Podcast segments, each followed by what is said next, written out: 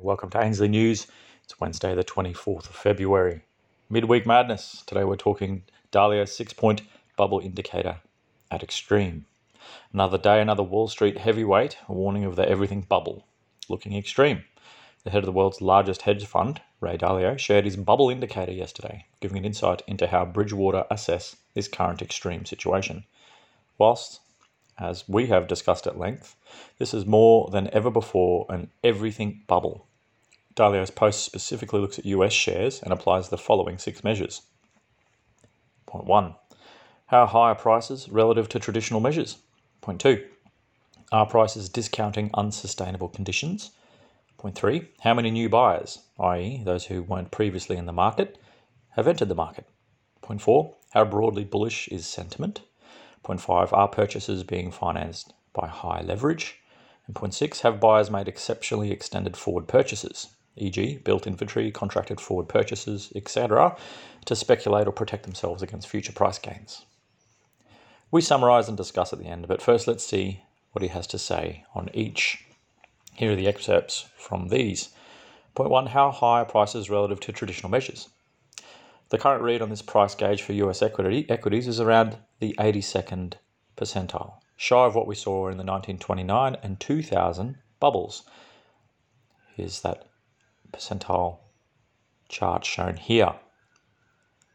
Point two are prices discounting unsustainable conditions? This measure calculates the earnings growth rate that is required to produce equity returns in excess of bond returns. This is derived by looking at individual securities and adding up their readings. Currently, this indicator is around the 77th percentile for the aggregate market. This indicator shows that while stock prices in aggregate are high in relation to the absolute returns they are to provide, they are not extremely high in relation to their bond market competitors. In both 1929 and 2000, this measure was at the 100th percentile. Point three How many new buyers, those who weren't previously in the market, have entered in the market? A rush of new entrants attracted by rising prices is often, often indicative of a bubble.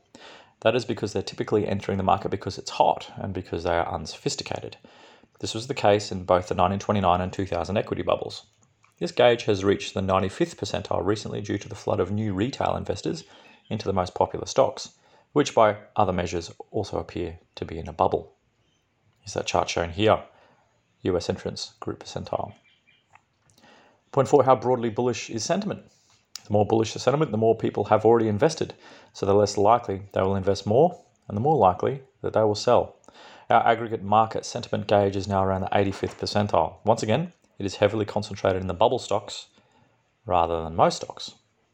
Is that USA sentiment gauge percentile here? Just ticking over that line. As shown below, or next in the graph, is IPOs have been exceptionally hot, the hot, hottest since the 2000 bubble. That one is peaking here in this chart here. The current IPO space has been brought about by the sentiment previously mentioned, as well as the SPAC boom, as these blank check acquisition companies have lower regulatory hurdles and greater flexibility to bring more speculative companies into the public markets.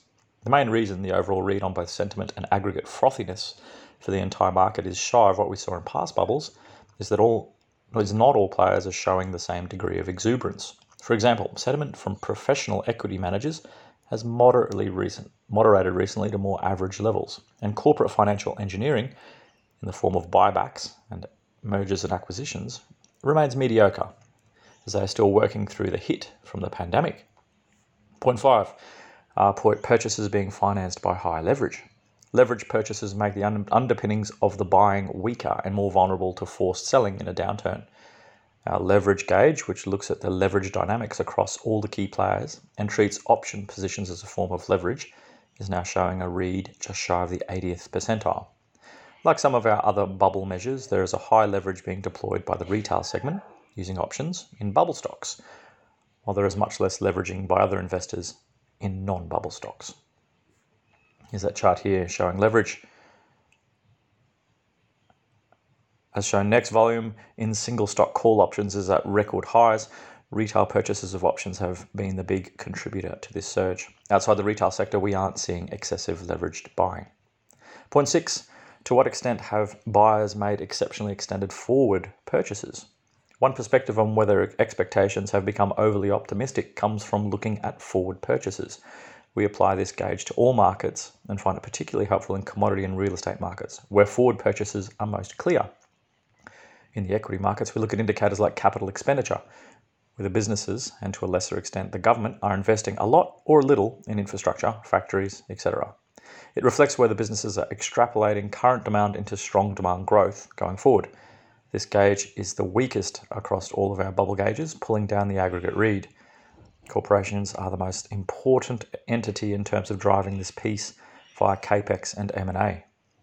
Today, aggregate corporate capex has fallen in line with the virus-driven hit to demand, while certain digital economy players have managed to maintain their levels of investment. Similarly, levels of M&A remain subdued so far.